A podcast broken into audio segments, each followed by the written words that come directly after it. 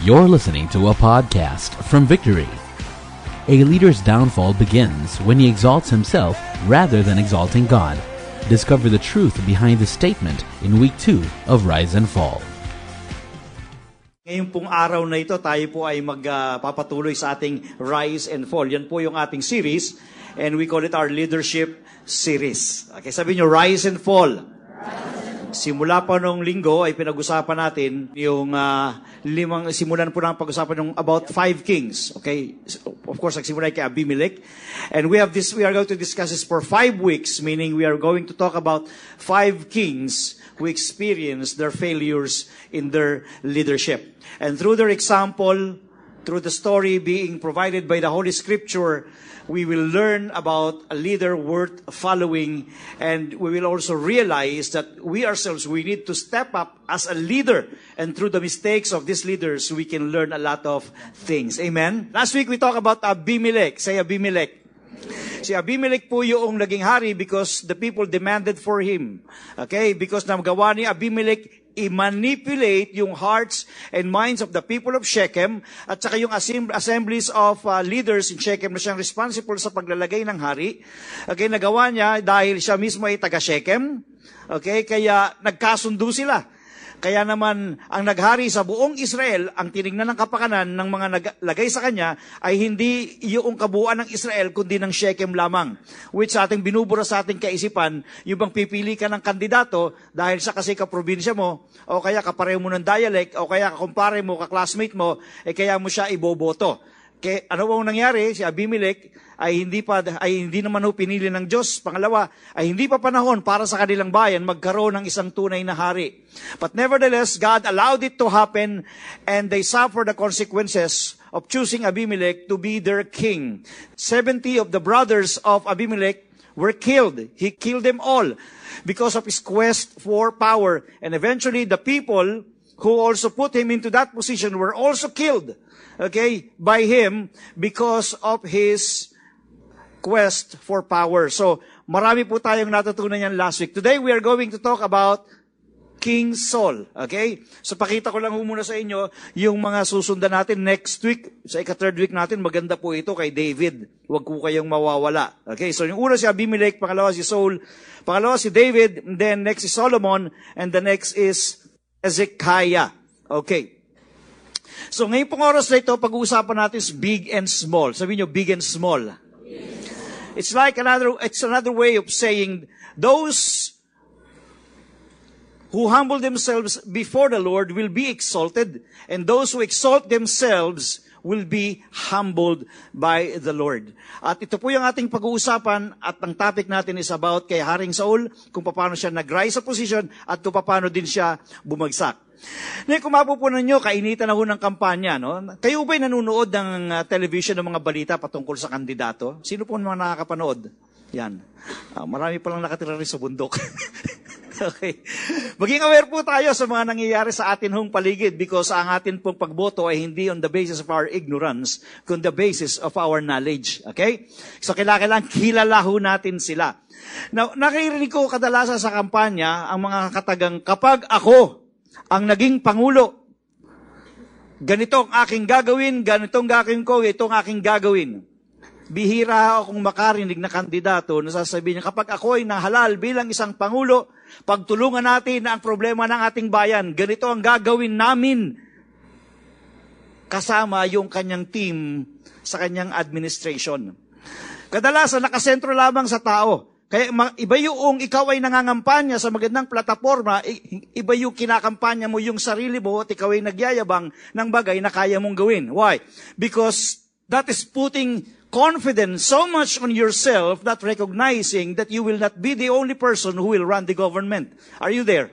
Kahit to sa mga mayor, makikita nyo yung mga kampanya. Kapag ako, when I become a mayor of this city, this is what I am going to do and I'm going to lift up the livelihood of the of my constituents, etc., etc. It's all but centered on himself.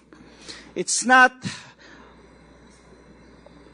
not together with his entire team and not rallying the people na pagtulong-tulungan natin, let us help together, let us, let us, we. These are the things that I would like to hear from those candidates. But so many of them, they're just lifting up themselves and then they would start saying personal attacks against candidates. It reveals the character that they have. Kaya lalo ko nakikita yung differentiation sa kind of leadership na meron si Jesus. Jesus' leadership is based on serving people, did not even claim any glory for himself. And these are the kind of public servants that we need. Remember, we call them not just politicians, we call them public servants, and that's, that's the way they should be. So, tungkol po dito yung ating pag-aaralan at nais ko po na ihanda natin ang ating puso ngayong oras na ito dahil ang Diyos ay mangungusap po para sa atin. Kung kayo ay hindi pa nakakapili ng inyong kandidato, mas maganda pong mag-aral muna tayo ng salita ng Diyos, then you make your objective decision on the basis of God's Word, not on the basis of our gut feel, not on the basis of our instinct, not even on the basis of our ignorance, even on the basis of our personal interests, but on the basis of the interest of the nation and the basis of God's Word. Amen? Tumayo po tayong lahat. Buksan po natin sa 1 Samuel, chapter 15, beginning verse 17 to 23. At sabay-sabay po natin itong babasahin. Handa na po ba kayo? 1, 2, 3. And Samuel said, Though you are little in your own eyes, are you not head of the tribes of Israel? The Lord anointed you king over Israel. And the Lord sent you on a mission and said, Go, devote to destruction the sinners, the Amalekites, and fight against them until they are consumed. Why then did you not obey the voice of the Lord? Why did you not pounce on the spoil and do what was evil in the sight of the Lord? Saul said to Samuel, I have obeyed the voice of the Lord. I have gone on a mission on which the Lord sent me. I have brought Agag, the king of Amalek, and I have devoted the Amalekites to destruction. But the people took of the spoil, sheep and oxen, the best of the things devoted to destructions, to sacrifice to the Lord your God in Gilgal. And Samuel said, Has the Lord as great delight in burnt offerings and sacrifices as in obeying the voice of the Lord? Behold, to obey is better than sacrifice, and to listen than the fat of rams. For rebellion is as the sin of divination, and presumption is as iniquity and idolatry. Behold, you have rejected the word of the Lord. He has also rejected you from being king. Tayo pong lahat ay manalangin. Heavenly Father, we thank you so much for your goodness because again, you enable us to listen to you. Give us listening ears, a listening heart as well. And even as we study your word, Lord God, cause us to just understand your perfect will, especially this coming election. Lord, we entrust to you our lives. We align to your spirit in our will and purposes. We give you praise, God, in Jesus' name. Amen. Amen. Makaupo tayong lahat. Okay. Pag-uusapan po natin sa oras dito is about Saul's leadership in Israel. We're going to talk about his rise and his downfall. Of course, his downfall has something to do with the pride and it's expressed in three ways. In his self-reliance, self-exaltation, and self-deception. Now, let's look at first the background of what we are about to study. Now, during that time, we know that during the time of Abimelech, it was not yet time for Israel to have a king. In the same way, during this time, it was not yet time for God to set up a king. Si Samuel po yung judge sa mga pagkakataong yon. Kaya kilala niyo si Prophet Samuel. Si, si Samuel hindi lamang isang propeta, siya rin ay isang saserdote. Okay? At hinirang siya ng Panginoon as a judge of Israel because God is more concerned at that particular moment of their history in the proper administration of justice because God hates injustice. And that is God's way of setting up later on. That's God's way of setting up a king that he would choose after his own heart. And we know that man was actually David. At that particular point, Samuel already is in the retirement age. Okay? And the Israelites demanded for a king because unfortunately, yung mga anak ni Samuel did not really obey the Lord as their father did. So, nagdemand sila ng king at mababasa ho natin yan sa 1 Samuel 8 verse 4 to 7. Then all the elders of Israel gathered together and came to Samuel at Ramah and said to him, Behold, you are old and your sons do not walk in your ways. Now appoint for us a king to judge us like all the nations. So medyo masakit yata kay Prophet Samuel yung mga bagay na sinabi sa kanya. Tama ba? So sabi sa kanya, matanda ka na eh. Okay? Behold, you are old and your sons do not walk in your ways. Now, appoint for us a king. So it was like, imagine, it was like a people power at that time of their history demanding for a king. But this was the response of Samuel. But the thing displeased Samuel when they said, give us a king to judge us. And Samuel prayed to the Lord. That was his response. He prayed to the Lord. When somebody is attacking you, is destroying your reputation, it is appropriate for you not to retaliate. Instead, just pray. Sumbong nyo kay Lord. Just humble yourself because that's the best way for you to handle that situation. So he just humbled himself before God and he prayed. Then he heard the voice of God. And the Lord said to Samuel, obey the voice of the people in all that they say to you. For they have not rejected you, but they have rejected me from being king over them. So could you imagine that? Now, you have to understand that Israel was called by God for a specific purpose. They were not just ordinary nation. They were special before God because through them, God would, ma- would reveal His name as the only true God to the entire creation. So pinili ng Diyos ang Israel upang sa pamamagitan nila makilala ang nag-iisang Diyos sa lahat ng bayan. Are you there? That's the purpose of God in the nation of Israel. So, kaya siya muna yung namuno, siya yung naging hari. He, God would like to set up the proper atmosphere, the proper spiritual condition of the people so that they would be prepared when the time comes that God would set up a king. But unfortunately, we see right here again the rebellion of the people. And God said, they, for they have not rejected you, but they have rejected me from being king over them. Nagkasala ba ang mga Israelites? Sabi na nga po dyan, they have not rejected you, but they have rejected me. We have to understand that even in our lives, God has His own time frame for each one of us. Sometimes we are so demanding to ask something from God.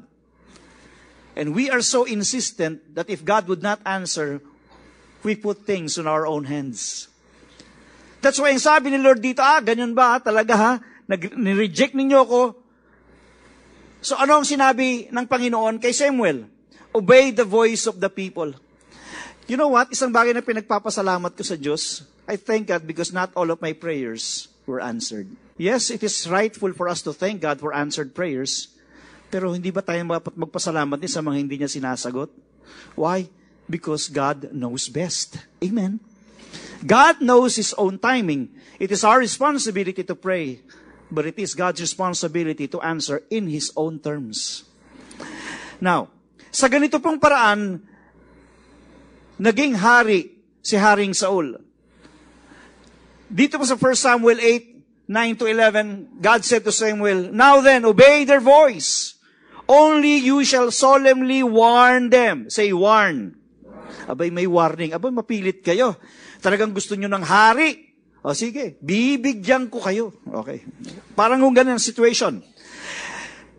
Only you shall solemnly warn them and show them the ways of the king who shall reign over them. So Samuel told all the people, all the words of the Lord. He said, this will be the ways of the king who will reign over you. Alam mo ninyo, mahaba ho ito, kaya sinasummarize ko na lamang para ho sa inyo. Okay? Una, ito yung warning. Sabi niyo, warning. Ito yung warning galing sa Diyos. Okay. Yung magiging hari, sabi niya, He will take your sons and make it His army. Do you imagine yung mga anak nila ay nananahimik sa loob ng bahay at magiging membro ng AFP at saka PNP? Okay. He will take them to run in front of His chariots. Papagurin pa sila. okay, yung hari nakasakay doon sa chariots sa isang labanan at yung mga anak-anakan nila is patatakbuhin kasama doon. Ibig sabihin, kasamang sundalo at magtatanggol sa hari. He will make both of your male, female servants and make them his stray, slave laborers. So gagawing alipin yung mga yung mga servants sila sa loob ng mga bahay nila gagawin pang alipin. He will take the best of your fields and vineyards. He will take your properties for His personal gain. Say personal gain.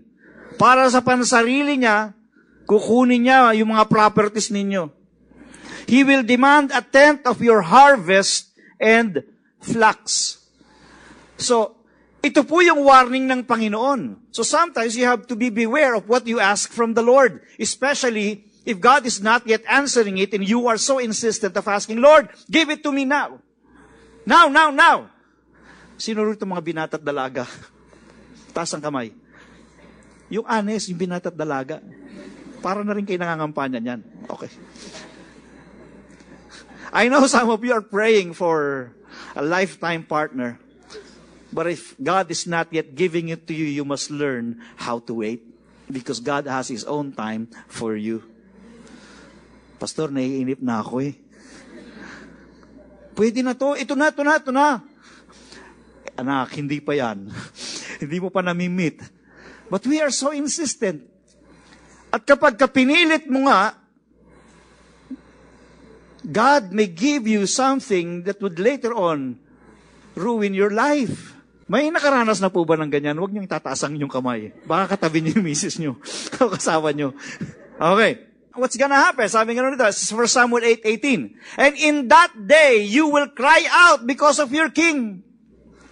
Iiyak kayo. Whom you have chosen for yourselves, but the Lord will not answer you that day. Para bang sinasabi, Lord, Sige, mapilit kayo. Sige, bibigay ko sa inyo yung gusto ninyo. Pero, darating yung sandali. Pag umiyak kayo, huwag kayong tatawag sa akin. parang ganyan eh, parang ganyan eh. Hindi naman eksaktong ganun sinabi ni Lord. But the Lord will not answer you. Tigas ulo mo eh, mapilit ka eh. Okay, oh, sige. But the people refused to obey the voice of Samuel and they said, No, but there shall be a king over us that we also may be like all the nations and that our king may judge us and go out before us and fight our battles. They were already special people of God. God was providing for them. God brought them actually into the promised land. God gave them the best, but they still would like to be like all the nations. Yung sinasabi nilang nations na ito, mga pagan nations. And they would like to be pagan nations. In a way, that's what they were saying. Special people na nga sila sa Panginoon. Ang Diyos na ang kanilang hari. Ang Lord ang puprovide sa kanila, nagpo-protecta sa kanila, nagpo-provide ng everything they needed. But yet, they would like to be like the other nations. Ibig sabihin, wala silang proper understanding of who they are as a people before God. They were chosen by the Lord. Let me tell you, you have to understand who you are before you go, before you lower down your standard, you have to understand who you are in Christ Jesus. You are a child of God. Sabi mo sa katabi mo, you are a child of God. And God is preparing something best for you. Huwag mo lang pangunahan ng Panginoon. Because our tendency, if you would like to insist on your own, your tendency is to manipulate and therefore eventually suffer the consequences of your own insistence.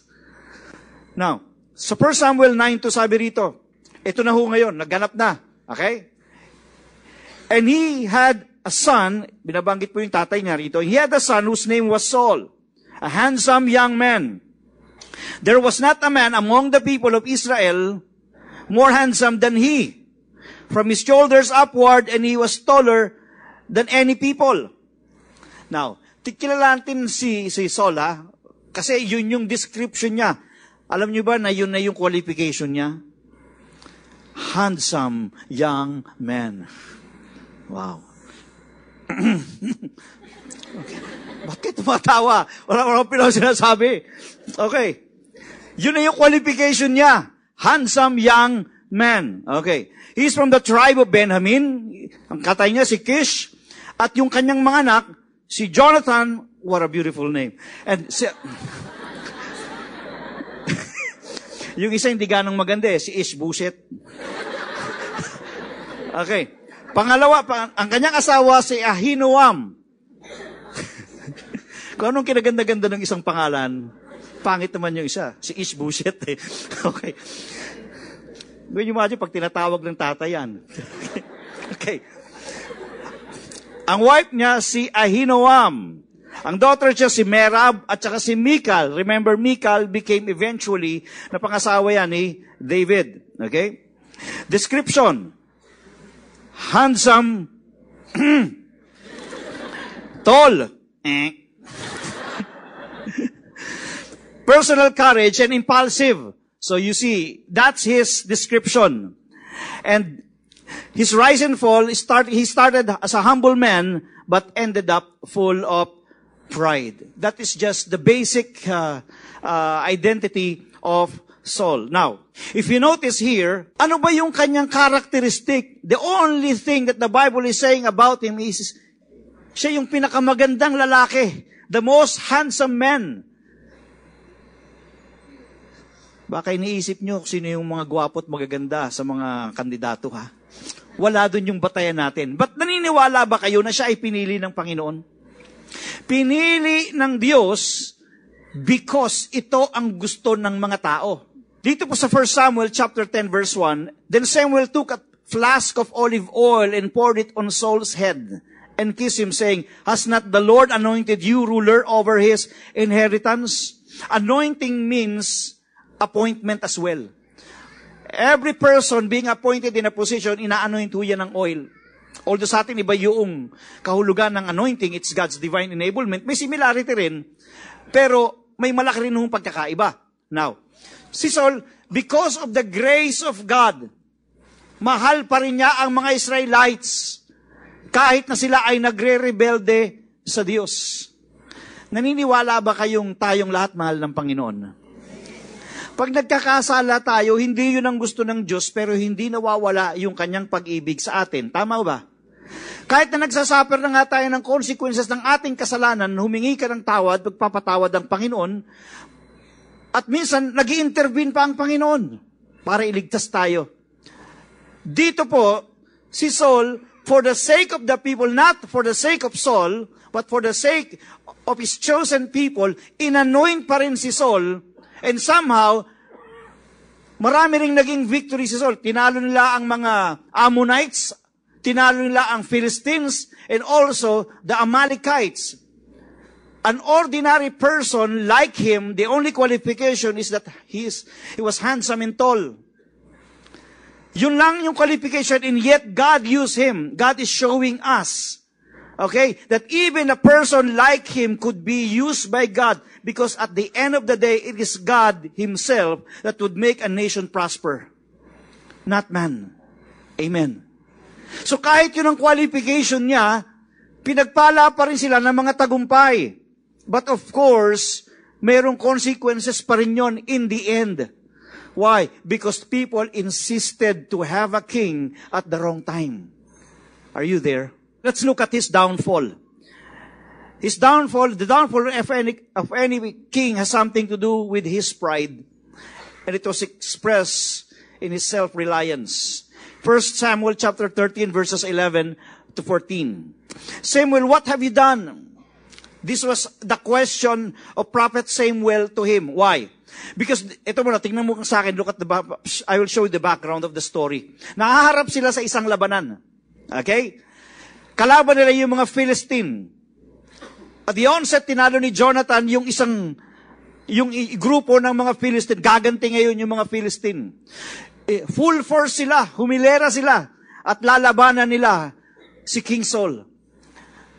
Now, during their time, for them, before entering into a battle, usually nagkakaroon sila ng pag-aalay sa Panginoon. It's their act of worship. It's another, it's like our Matthew 6.33, they seek first the kingdom of God. Okay? Because they believe that once they offer sacrifices to the Lord, they get the favor of God, and so they are so confident in going to the battle because they know God is with them. Amen. Parang ganito sa buhay natin, if you would like to succeed in this life, you must learn how to seek first the kingdom of God and His righteousness through our worship. Amen?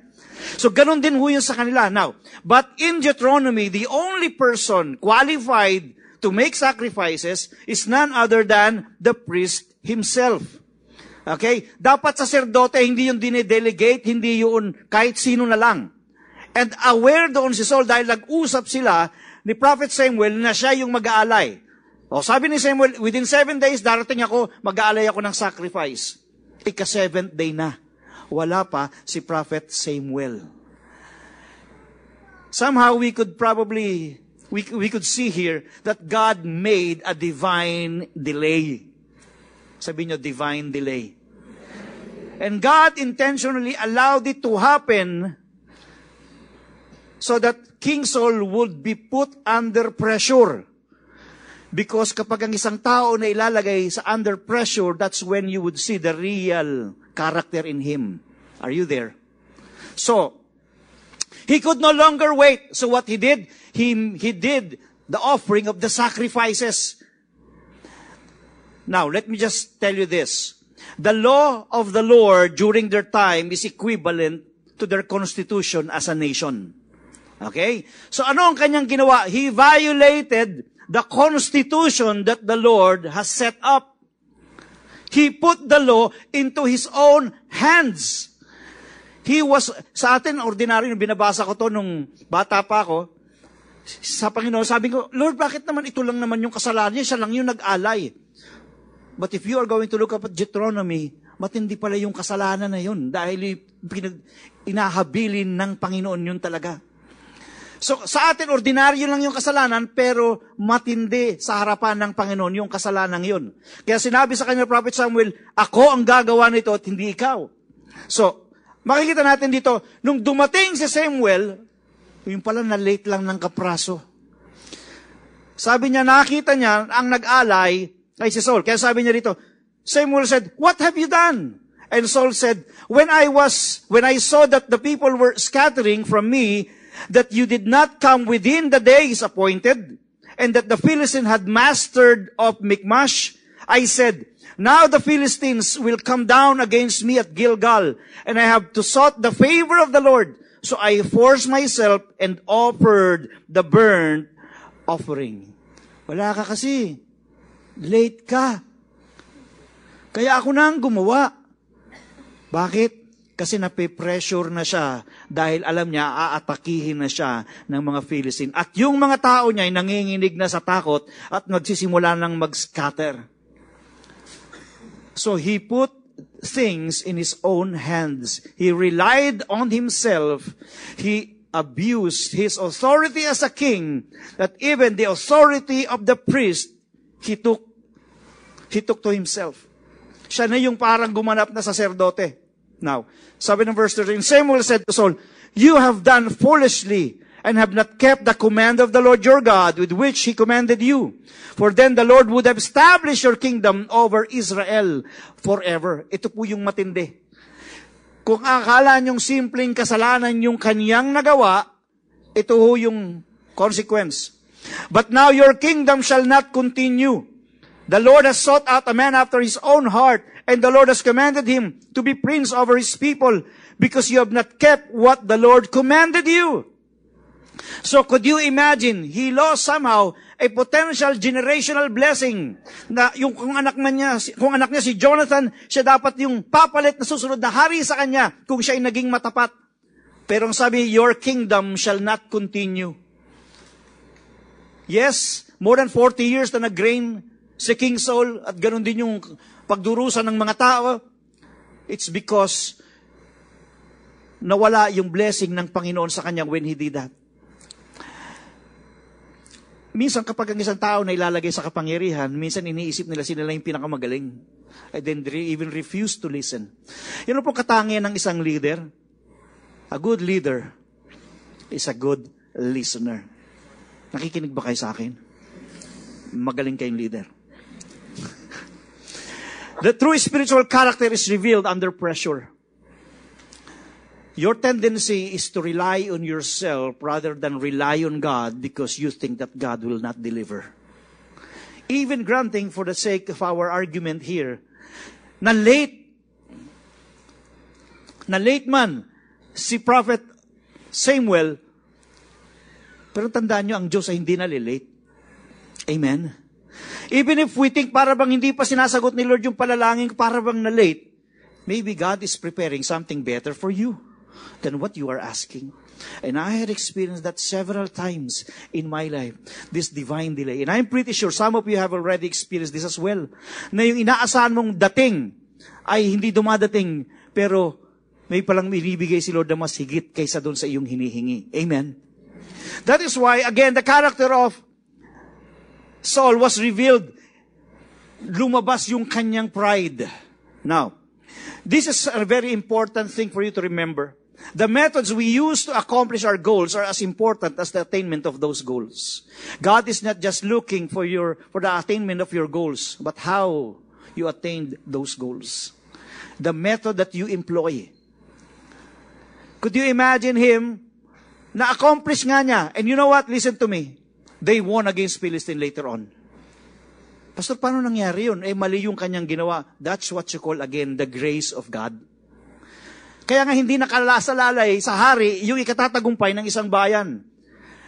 The victory of Israel does not rest in the hands of one man alone. Still God blessed them and enabled them to defeat the Philistines. Why? Because God loves His people. But sometimes, when God is giving us His grace, the tendency of people, instead of just bowing down and humbling themselves before the Lord because they would feel unworthy of the blessing, their tendency is to abuse the blessing. Kung ikaw ay nagkasala, nagkasala ka, tapos kinabukasan may blessing ka, anong response mo?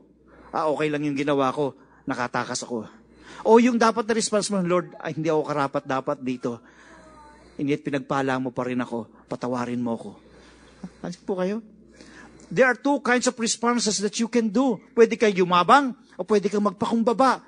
On this case, lalo pang yumabang si King Saul. Now, let's read 1 Samuel 15 verse 7. Ito naman sa eksena ng sila ay lalaban sa mga Amalekites. Okay? Ano ang bili ng Panginoon sa kanila? Una, sabi, patayin ninyong lahat, mula sa hari, pati mga hayop, patayin ninyong lahat. At may rason kung bakit. Pero ito pong si Saul, hindi niya pinatay lahat. Basahin po natin. And Saul defeated the Amalekites from Havilah as far as Shur, which is east of Egypt. But Saul and the people spared Agag, and the best of the sheep, and of the oxen, and of the fattened calves, and the lambs, and all that was good, and would not utterly destroy them. All that was despised and worthless they devoted to destructions. You see, he committed the sin of disobedience. He disobeyed God. He killed some, but he preserved some. Now, bakit may pinapapatay ng Diyos sa kanila yung mga Amalekites? Sino ba yung mga Amalekites? Amalekites were a band of guerrilla terrorists in an oppressive nation. They lived by attacking other nations and carrying off their wealth and their families. They were the ones who first attacked the Israelites as they entered the promised land, and they continued to raid their camps in every opportunity. So God would like to judge the Amalekites. It was part of God's divine judgment to destroy them, even their animals. Pero anong ginawa ni King Saul? Si King Agag, hindi niya pinatay. Yung mga tao pinatay niya, pero nag-preserve siya ng mga hayop. Yung mga magagandang klase, kinuha niya. At yung iba naman, pinatay niya. Ito po ang sabi ni Prophet Samuel. The word of the Lord came to Samuel. I regret that I have made Saul king, for he has turned back from following me and has not performed my commandments. Ang ibig sabihin ba nito ay nagkamali ang Diyos? You have to understand that God is a perfect God. Amen. This the author's way of putting it or saying that God is so sorrowful with what happened. Hindi ho dahil sa nagkamali ang Panginoon because God is a perfect God. Amen. Pinapahayag lang po rito yung sorrow of God because Saul disobeyed the Lord. So sabi rito, I have regret that I have made Saul king. When Samuel heard this, Samuel was angry and he cried to the Lord all night. Magdamag na umiyak si Saul sa Panginoon dahil naintindihan niya kung ano ang equivalent ng bagay na ginawa ni Saul. His downfall, self-exaltation. After they won in the Amalekites, tignan nyo kung anong kanyang ginawa. So 1 Samuel 15:12, And Samuel rose early to meet Saul in the morning, and it was told Samuel, Saul came to Carmel, and behold, he set up a monument for himself. Say monument. And turned and passed on and went down to Gilgal. Hindi na nga tama yung kanyang ginawa, inangkin pa niya yung tagumpay sa kanyang sarili. Sabi rito, He set up a monument for himself. Ibig sabihin, he is exalting himself and claiming the victory by himself. Sabi po ni Andrew Carnegie, no man will make a great leader who wants to do it all himself or get along the credit for doing it. A good leader knows how to commend his people knows how to recognize his people. He would give all the credit to his people and he would take the blame for himself. That is what a true leader is. Hindi siya nagtuturo o hindi siya inaangkin yung tagumpay sa kanyang sarili. The X factor of great leadership is not personality, but, but it's humility. Sabi ni Jim Collins. Kung naghahanap tayo ng mga dakilang mga leader, hindi ho nakabatay sa itsura. Nakabatay ho yan sa kalagayan ng puso kung ang taong yun ay mapagpakong baba. Amen? Say humility. So that's the, that's the, that's the, that's the way he exalted himself. Now, makikita po natin sa realidad ng ating panahon, katulad ng nabanggit ko kanina, lahat ng sasabi, tinataas yung kanilang mga sarili. Lahat ng kanilang mga qualification. You know what? Let me tell you this. The most usable people are those that are, that are not so much talented and those who have a lot of weaknesses. Why? Because these are the people who would humble themselves before God. Dahil kung ang tingin mo, kaya mo nang lutasin ang problema ng Pilipinas, mag-isa ka, tinataas mong yung sarili, how God can bless you and your leadership. Naalala nyo, may mga kampanya noon na pinaniniwalaan pa ng mga tao, kahit na parang imposible na yung sinasabi. Babayaran ko ang utang ng Pilipinas. Saka na, Could you imagine that? Do you think that person has the idea how much is the debt of the Philippines? I'm going to pay once I become the president. I am going to pay for the debt of the Philippines.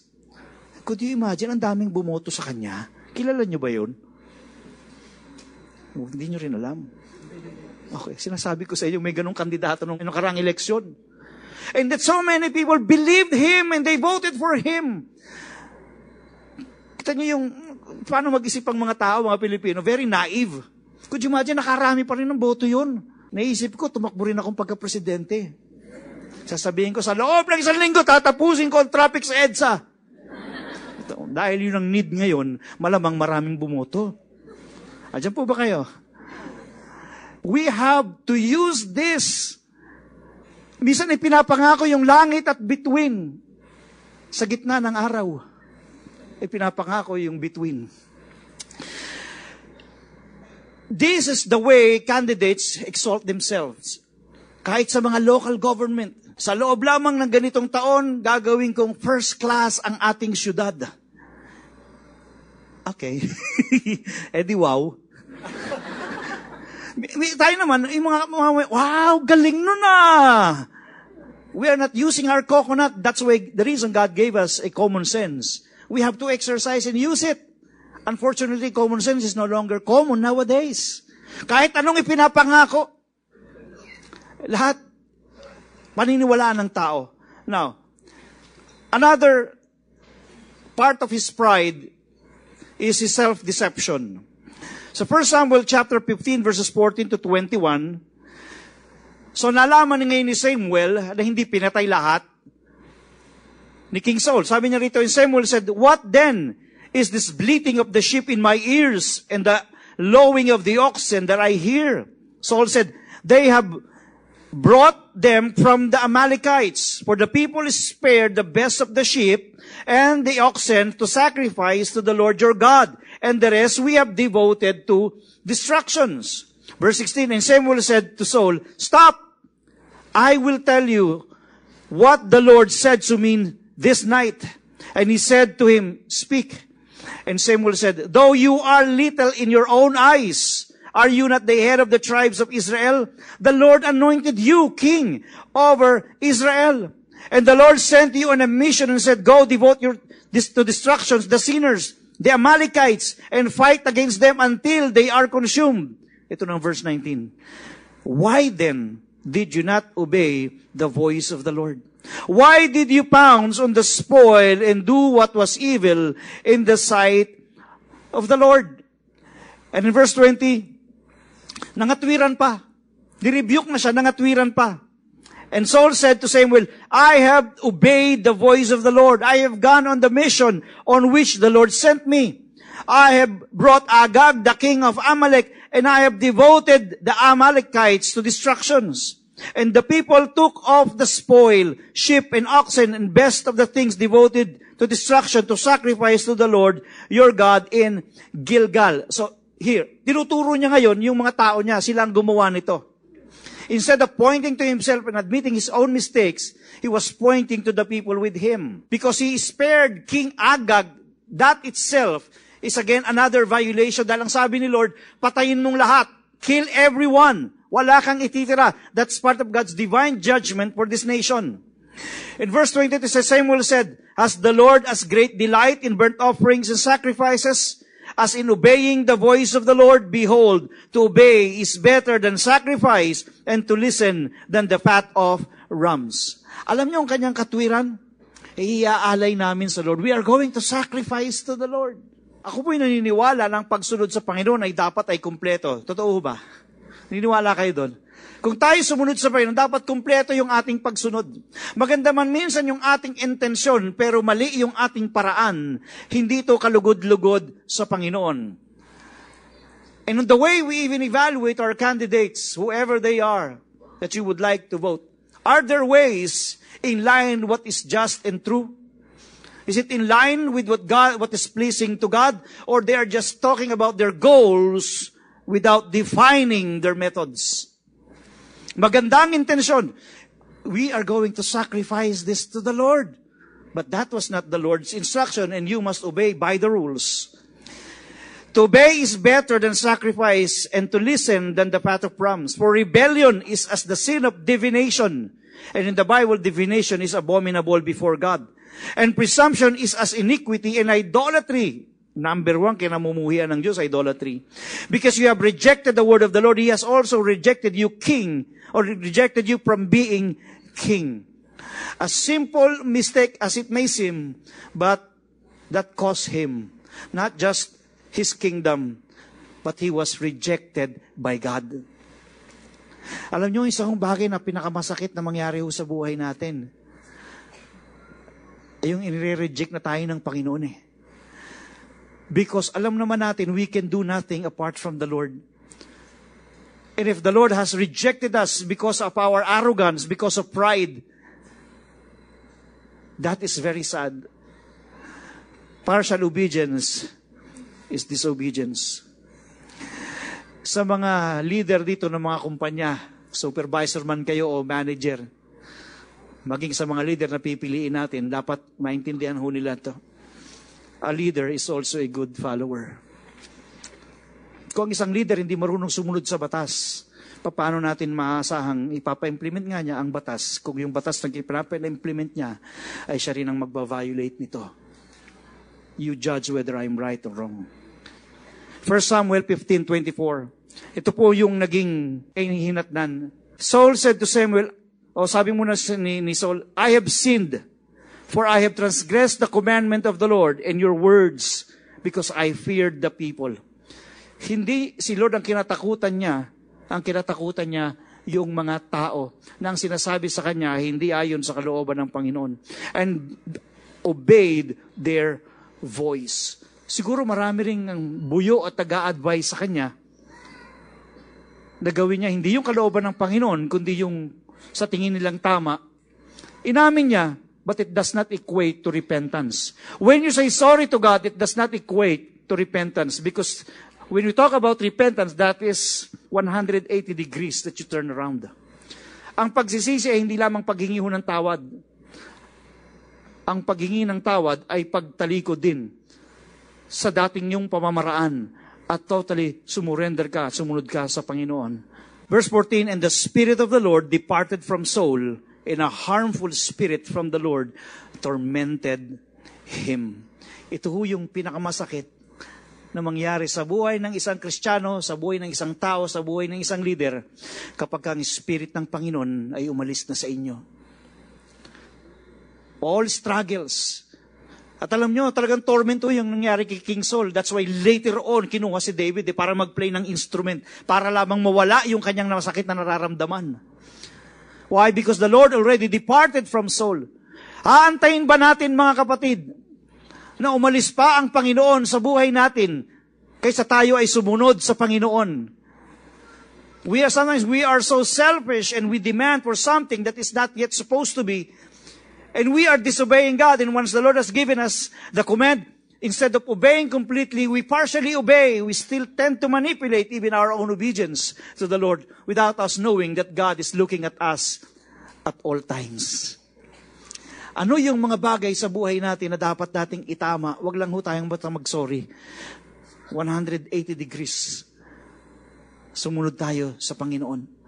Palitan natin yung ating nung pamamaraan because that's what humility is all about. The way we express our humility and when you say, Lord, forgive me and help me to turn around, change my ways. Let your grace abound in me. Amen. Philippians chapter 2 verse 5 to 8 says, Christ himself showed us an example of what humility should be. Have this mind among yourselves, which is yours in Christ Jesus, who, though he was in the form of God, did not count equality with God a thing to be grasped, but emptied himself by taking the form of a servant, being born in the likeness of men, and being found in human form, he humbled himself, and by becoming obedient to the point of death, even death on a cross. In what way Christ demonstrated his humility? He emptied himself. He humbled himself until death. It's a classic example of what humility should be. That's why I say Christ is the greatest leader because he demonstrated the greatest humility of all time. He died for our sins because he loves you and me. So that we ourselves can humble ourselves before the Lord in repentance, acknowledge that we have sinned against him, and receive Christ as our Lord and Savior. Church, we cannot even give salvation to ourselves. How can somebody give salvation to this nation? The hope of this nation and the salvation of this nation remains to be in the hands of God. Amen. Let's bow down our head. Mga kapatid, wag huwing tayong maging katulad ni Haring Saul na narinig niya ang tinig ng Panginoon pero sinara lang niya ang kanyang pandinig. Sa oras na ito, maring may sinasabi ang Panginoon sa inyo, sa paraan ng inyong pamumuhay. At nangusap ang Panginoon ngayon sa inyo. Kapatid, huwag ka ng mga tuwiran. Kapatid, huwag mo nang takpan ang iyong tenga. Just obey the Lord. Because there is blessing in our obedience. Nothing beats when you are in the place that God has placed you. I would like you to talk to God. Isuko mo yung mga bagay na dapat mong isuko sa Panginoon sa oras na ito. Sometimes you are exposing yourself to sin. You may not yet be sinning, but you are exposing yourself to a potential sin. And today, if you, if you hear His voice, do not harden your heart. Lord, speak to your people today. Hayaan mo, Panginoon, sa buhay namin mabuhay kami ng kami sumusunod sa iyo.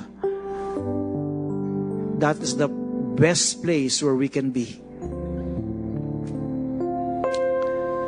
To those of you who are just new, umaaring madalas na kayong dumadalo, but you have not yet surrendered your life to Jesus. This is such a great opportunity to offer your life to Jesus as your Lord and Savior, as, as, as receive Him as your Lord and Savior.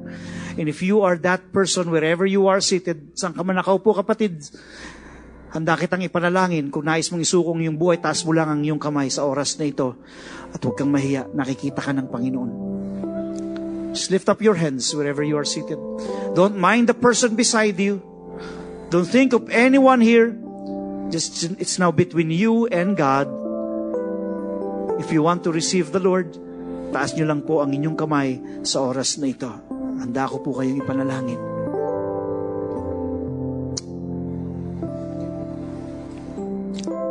Come on. Thank you. Thank you for that hand. I want to see more hands. The Lord is speaking to you. If you want eternal life, salvation, if you want a change of direction, turn to Jesus. Thank you. Thank you. Thank you. Last call. Last call. And I'm going to count one to three. I'm giving you an opportunity. One, two, and three. Thank you for that hands. Okay. Pwede po bang lahat ng nagtaas ng kamay without us looking around? Can you just stand up right now? Lahat po ng mga nagtaas ng kamay, tayo lang po kayo. I'll pray for you. Praise God. Sige po, huwag kayong mahiya. Tayo ho lang kayo. And just, and I will pray for you. Lalapit po tayo sa Diyos dahil siya lang ho ang nagbibigay ng pag-asa sa buhay natin. Sa mga nakatayo po sa oras na sumabay lang po muna kayo sa panalangin ito. Sabi niyo, Panginoong Jesus, salamat sa pag-ibig mo sa akin. Inaamin ko, nagkamali ako. Nagkasala ako. Linisin mo ako ng iyong banal na dugo. Tinatanggap kita sa aking puso bilang aking Panginoon at sariling tagapagligtas. Inaalay ko po sa iyo ang lahat sa akin. Nananampalataya ako na matay ka sa krus dahil sa aking mga kasalanan at nabuhay na muli para maging ganap ang aking kaligtasan. Salamat po, Panginoon. Salamat po. Thank you for listening to one of our podcasts. We hope it blesses and inspires you to honor God and make disciples. For more messages like these, or to access other resources, please visit victory.org.ph or download the Victory app for free on the iTunes Store or Google Play. If you would like to share a story of God's faithfulness in your life, please visit victory.org.ph slash my story.